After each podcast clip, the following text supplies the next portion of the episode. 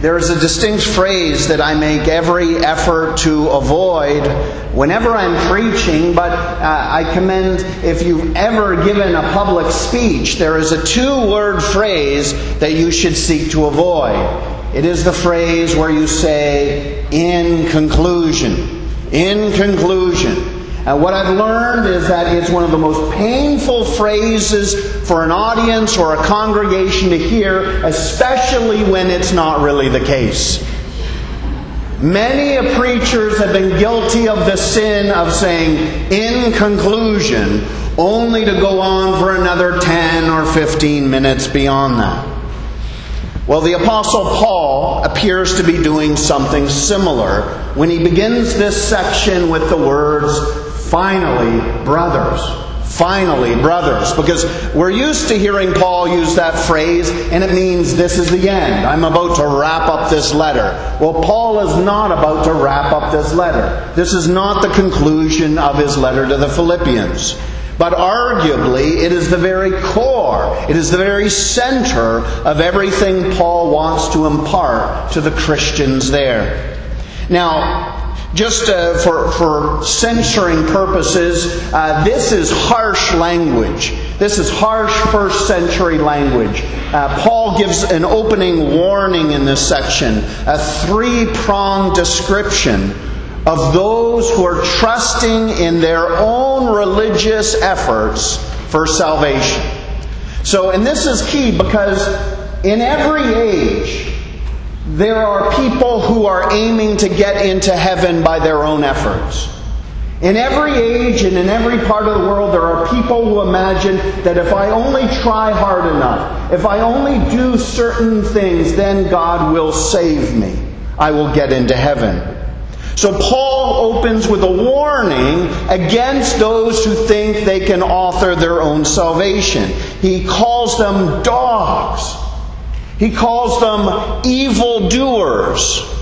He refers to them as those who mutilate the flesh. I want you to know that those terms are not randomly unkind, but rather they strike at the very things that Paul's opponents are trusting in. And by way of interest, this is important because if your home's like my home, you have dogs. And we love dogs. And, and if my wife had her way, we would have several dozen living on our property. But you need to know that in the first century, nobody did this. Ali, nobody did this in the first century. No one. Dogs were purely scavengers. They lived off of carcasses of animals who had met their demise. Nobody likes dogs. They are ceremonially unclean because they are constantly accessing dead things. So, for those who are trusting in their ceremonial cleanliness to get into heaven, Paul was calling them the worst thing possible. They thought they were ceremonially clean, and Paul wants them to know that they are unclean. So unclean, he refers to them as dogs. Those who trusted in their ability to keep the law were now being called lawbreakers with the, in the worst possible way. They're referred to not simply as lawbreakers, but as evildoers. Not simply people who slip up, but people who do awful things. And then finally, those who are trusting in the rite of circumcision. Those who are trusting in the rite of circumcision were now being chided by Paul as those who are merely mutilating the flesh. Now, these are harsh words to be sure, but what we must glean from this is central the serious error of trusting in one's own moral fitness for eternal life. This is the great error that Paul wants the early church to avoid. The error of believing that you can author your own salvation.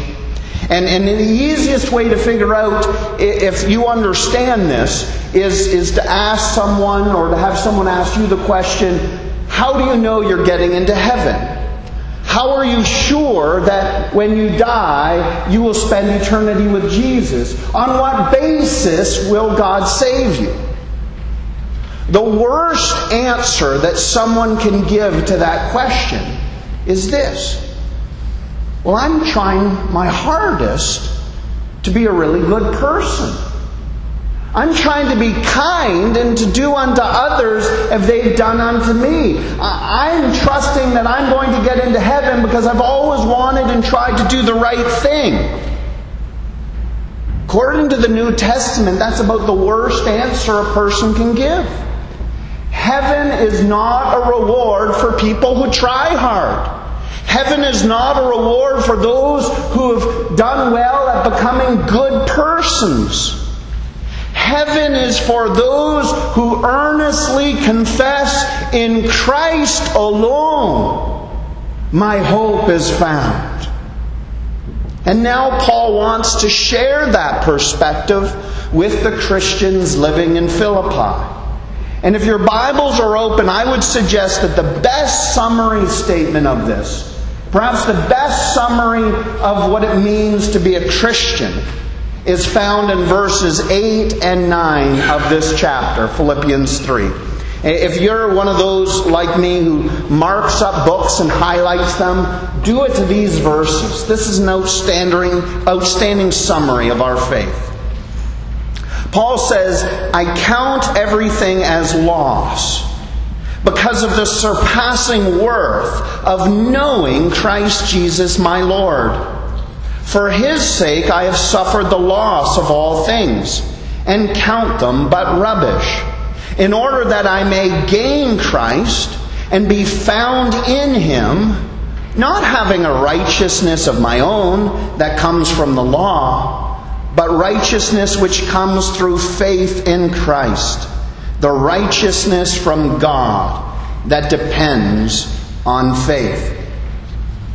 An outstanding summary of what it means to be a Christian, to be on track for an eternity with God. And I want you to notice the transaction that is taking place there. If you're an accountant, if you're a business person, there's a transaction taking place. There's something going out and there's something coming in. There's a moment where Paul discards something old and he acquires something new. What has Paul previously been clinging to? He tells us in verses 4 and 6, where he details his religious credentials or his religious resume. He says, If anyone else thinks he has reason for confidence in the flesh, Paul says, I have more. And he lists them circumcised on the eighth day, of the people of Israel, of the tribe of Benjamin, a Hebrew of Hebrews, as to the law, a Pharisee, as to zeal, persecutor of the church, as to righteousness under the law, blameless. You see, Paul had come from an elite tribe. He had come from an elite religion of an elite nation, and he had gone through all of the religious rites and ceremonies, and he possessed sufficient zeal, and he imagined that the sum of all of this would make him righteous. Until that day he met Jesus.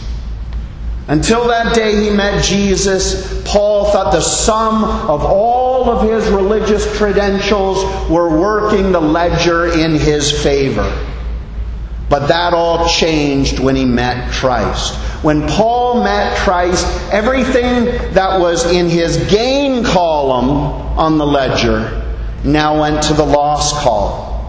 All gain for Paul was now being considered rubbish. Now, the English Standard Version censors the Greek word here. Uh, I don't want you to miss the strength of Paul's statement. He says, I have suffered the loss of all things and count them as rubbish. The Greek word that the ESV renders as rubbish here, eh, according to Strong's Concordance, is pronounced skubalon. If Peter Bates was here, he'd probably tell me I mispronounced the Greek word. Probably true. He might be listening to this on the internet soon, so I'll stop right there. But it's the Greek word skubalon, which the King James Version precisely translates as dung, as manure. So, in comparison to Christ, when set next to Christ, everything else is as valuable and as precious as manure. And remember, Paul's not saying, oh, my sin. Oh, the old self, it's manure. He's not saying that. He's saying his religious credentials are done. Paul is saying, my resume, my gain column, all the things that I worked for and valued, this is dung when set next to Christ. Paul understood that none of the things he had worked so hard for, none of those things could make him right with God. What about you? Because some of us have religious credentials. I have some religious credentials, and, and you have some religious credentials. They differ person to person, but I want you now to consider your list. I'll help you, I'll walk you through it. You don't need to put up your hands, but tick the box in your mind if this applies to you. Did you grow up in Sunday school? Did you grow up, as many of the young children here uh, went into their classes, did you have classes where you were taught the Bible week by week? Did you come from a godly heritage? Did you come from a family where perhaps your mother and father, or one parent or a grandparent, where you were prayed over, where you were prayed with, where someone in the home where you resided taught you the scriptures? Do you come from such a heritage? Are you committed to leading a morally upright life? Are you the kind of person who's committed to being kind, to being nice? Do you have a theological degree? Did you go to Bible school, a Christian school? Did you go to seminary? Do you have a master's degree in theology or two? Are you an ordained deacon? Are you an elder? Are you an ordained minister? And start to pile your list together. How impressive of a list is it? Maybe you're thinking, my list isn't so great. I, I didn't have too many of those things you named, Pastor. That's okay. That's okay because none of those things can save you. So even if you went through that checklist and you said, I don't have any of those, it's okay because none of those save you. Or maybe you sat there and you said, I've got all of those. I've got the degrees. I've got the ordination. People say I'm kind. Maybe you had all of those things. None of those things can save you. Not even the sum of them. Christ alone provides what is necessary for salvation. Now, maybe some of you are thinking, okay, I get it. In Christ alone, our hope is found. But, Pastor, tell me, what are we actually getting from Christ? If, if, if, I'm making my gain column my loss column, if I'm discarding something to get something, what do I actually get? What do I actually gain when I gain Christ? Well, according to Philippians 3, verses 9 and 10, Paul says we gain three things in particular when we gain Christ. And the first thing is we gain the righteousness of God. The righteousness of God. Again, you'll note Paul spent his entire life trying to gain righteousness by his own efforts. He thought he could count on his circumcision, his race, his privilege, his tradition, his zeal, his morality, and he thought the sum of all of those things would make him righteous. Eventually, Paul learned that God's righteousness was not something to be earned, but a gift to be received. This is key for those of us who want to spend eternity with Him. Salvation, God's righteousness, is not something to be earned, it is a gift to be received. So Paul says the righteousness from God that depends on faith. That's the first thing. The second thing Paul expected to gain when he gained Christ was the power of God. the power of God. We see that in verse 10. Paul says, I want to know Christ and the power of his resurrection. So it's not just any kind of power, but the power that raised Jesus from the dead. Paul says, I want that power. You hear a lot of talk in our day, a lot of talk about people trying to reach their personal potential. And you never want to be you know, unkind to someone who says, you know, I'm just, just trying to maximize my personal potential. But that's not something you see in the Scriptures. What you don't see in Scripture is the Lord Jesus Christ trying to maximize people's personal potential. What you find is Him trying to deliver them from their personal potential. Paul was not interested and maximizing personal potential. And I wonder what Paul would think of the myriad of self help books in our day, each promising to unleash our greatness. I think Paul would say that's entirely wrong headed. Greatness does not come from within, greatness comes from Him. If you want to be great, if you want to be strong, if you want to accomplish amazing things, you need the power that rose Jesus from the dead. And that doesn't come from within, it comes from Him. Paul wants Christ's power, the power that made him believe, the power that made him obey, the power that helped him resist sin, the power that helped him overcome temptation, the power that raised Jesus from the dead, the power over death itself. That's what Paul wanted. I want to know Christ and the power of his resurrection. The third thing we gain when we gain Christ is fellowship with the sufferings of Christ. Fellowship with the sufferings of Christ. It would be a strange thing if Paul simply wanted to suffer, if he simply wished that bad things would happen to him. But here we see that Paul wants suffering of a very particular kind. Paul wants to suffer for the gospel. He wants to suffer in a manner similar to how Christ suffered. And this is why you have Paul throughout his letter to the Philippians. He's constantly telling them how joyful he is and urging the Philippians to joy. And we need to remind ourselves again Paul's in prison here. Paul is he's accompanied by Roman soldiers. We don't know if he's constantly locked up or if he's just in under house arrest, but things aren't going very well for Paul. He can't visit the churches. He can't meet with friends or colleagues. Paul is in prison and he's joyful because in his imprisonment he identifies with the sufferings of his Savior. So, what does Paul ultimately have in view here? What, what is Paul aiming at? He, he wants righteousness, he wants power, he wants fellowship with Christ's sufferings. Where is this all going? What's the end game here? Well, in verse 12, he tells us that he hasn't, he hasn't obtained the end game, he hasn't obtained the thing. He says, Not that I have already obtained this or am already perfect but I press on to make it my own, because Christ Jesus has made me his own.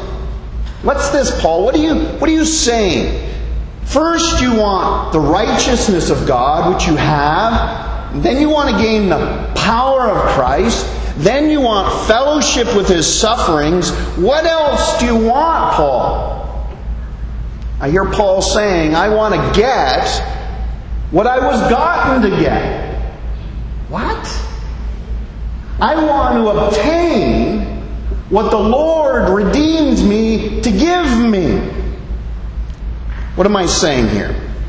I'm saying that Christ Jesus made Paul his own to give him something. And that Christ Jesus made us his own to give us something. That is, God had a purpose. He had an end game in mind when He saves us. What is the end game? Well, we're going to cheat a bit. We're going to look at Romans 8, verse 29. In Romans 8:29, Paul writes, "For whom he foreknew, he also predestined to be conformed to the image of his Son. Why were you saved? Foreknown, predestined to be made like whom? Christ. You and I were made to be like Christ. We were redeemed to be made like Christ. Paul is saying that's what I was taken hold of and now that's what I want to take hold of. I was saved to become like Christ one day, and in the meantime, this is what I pursue Christ likeness. Verse 13 Brothers, I do not consider that I have made it my own. I have not become Christ like yet. But one thing I do, forgetting what lies behind and straining forward to what lies ahead, I press on toward the goal for the prize of the upward call of God in Christ Jesus. What's the goal? Christ likeness. Well, what's the prize then? Christ likeness. It's the same thing. The goal is the prize. Ask an Olympic athlete, what's your goal? What are you aiming at this Olympics? To win the gold. Well, what's the prize? The gold medal. The goal and the prize are the same thing. Verse 14 finishes For the prize of the upward call of God in Christ Jesus. When we are called up to heaven, we get something. When you die and go to heaven, you get something. You get Christ likeness. That's what you're greeted with in eternity. And in the meantime, Christ likeness is your primary pursuit and goal. Because, like Paul, we're not yet at the finish line. We have not become Christ like yet. We get that. We're works in progress. What remains to be seen, however, is whether you and I will pursue Christ likeness with the rigor that Paul did. Because this is what I fear separates those who attend church services like this Sunday by Sunday. Is that there are some people who will read a verse like Philippians 1 6 the verse that says, He who began a good work in you will complete it in the day of Christ Jesus. Some people read that and they say, You know, God is going to set me straight in the end. He's going to work it all out, so I'm not going to stress right now about being like Jesus. You can stress about being like Jesus. I'm not going to because He's going to work it all out in the end. That's not the way we ought to be thinking. We need to resist that kind of attitude. Christ like perfection may be very, very far off. But progress in Christ likeness is within our reach. And this is the good news because some of you are hearing, oh, I'm so far from Christ likeness. It's so far off. I'm, I'm not going to be fully like him in this lifetime. And it's discouraging. But the other side of that is that progress in that pursuit is well within your reach. Progress in Christ likeness is within reach, and that inspires Paul to strive. And he strives in such a way that he gives an analogy of an athlete pressing forward in a race. Paul's essentially saying, You want an idea what it's like to go after Christ likeness? Picture an athlete in a race. Now, some of you who know me well know that it's been a very, very long time since I've competed in any sort of race. Uh, this is not the sort of aspiration I have at this stage in my life, although my wife tells me that she's at the same stage and she races all of the time. But setting that aside, I don't have any recent first hand experience in competing in any races. But I can tell you that I've recently watched a lot of races. Because many of you know that my teenage daughter is a competitive swimmer. So I get to watch people race all of the time. Can I ask you, have you ever seen a photograph of a competitive swimmer in the middle of a race? I mean, it's, it's, it's not the most flattering thing in the world. It's like, I mean, it's, it's not something you want to pin up in the front hall. It's not a flattering thing. They're in obvious discomfort when they're racing. They're not in a good place when they're pushing as hard as they are. It's a, it's a look of complete determination when they're swimming. Total commitment to what they're doing. They're in all kinds of pain and discomfort, and they keep pushing. Why? Because they want the prize. They want the prize. And you will watch competitors in the pool and on the track. They will push through great pain because they want the prize. So I need to ask this morning how hard are you willing to push for the upward prize of Jesus Christ and His likeness? What kind of discomfort are you willing to put yourself through? What kind of strain are you willing to engage in order to make progress in Christ's likeness? Because God saved you for the purpose of making you like His Son. And the good news is that in glory, in heaven, you will be like Jesus and He will be your prize.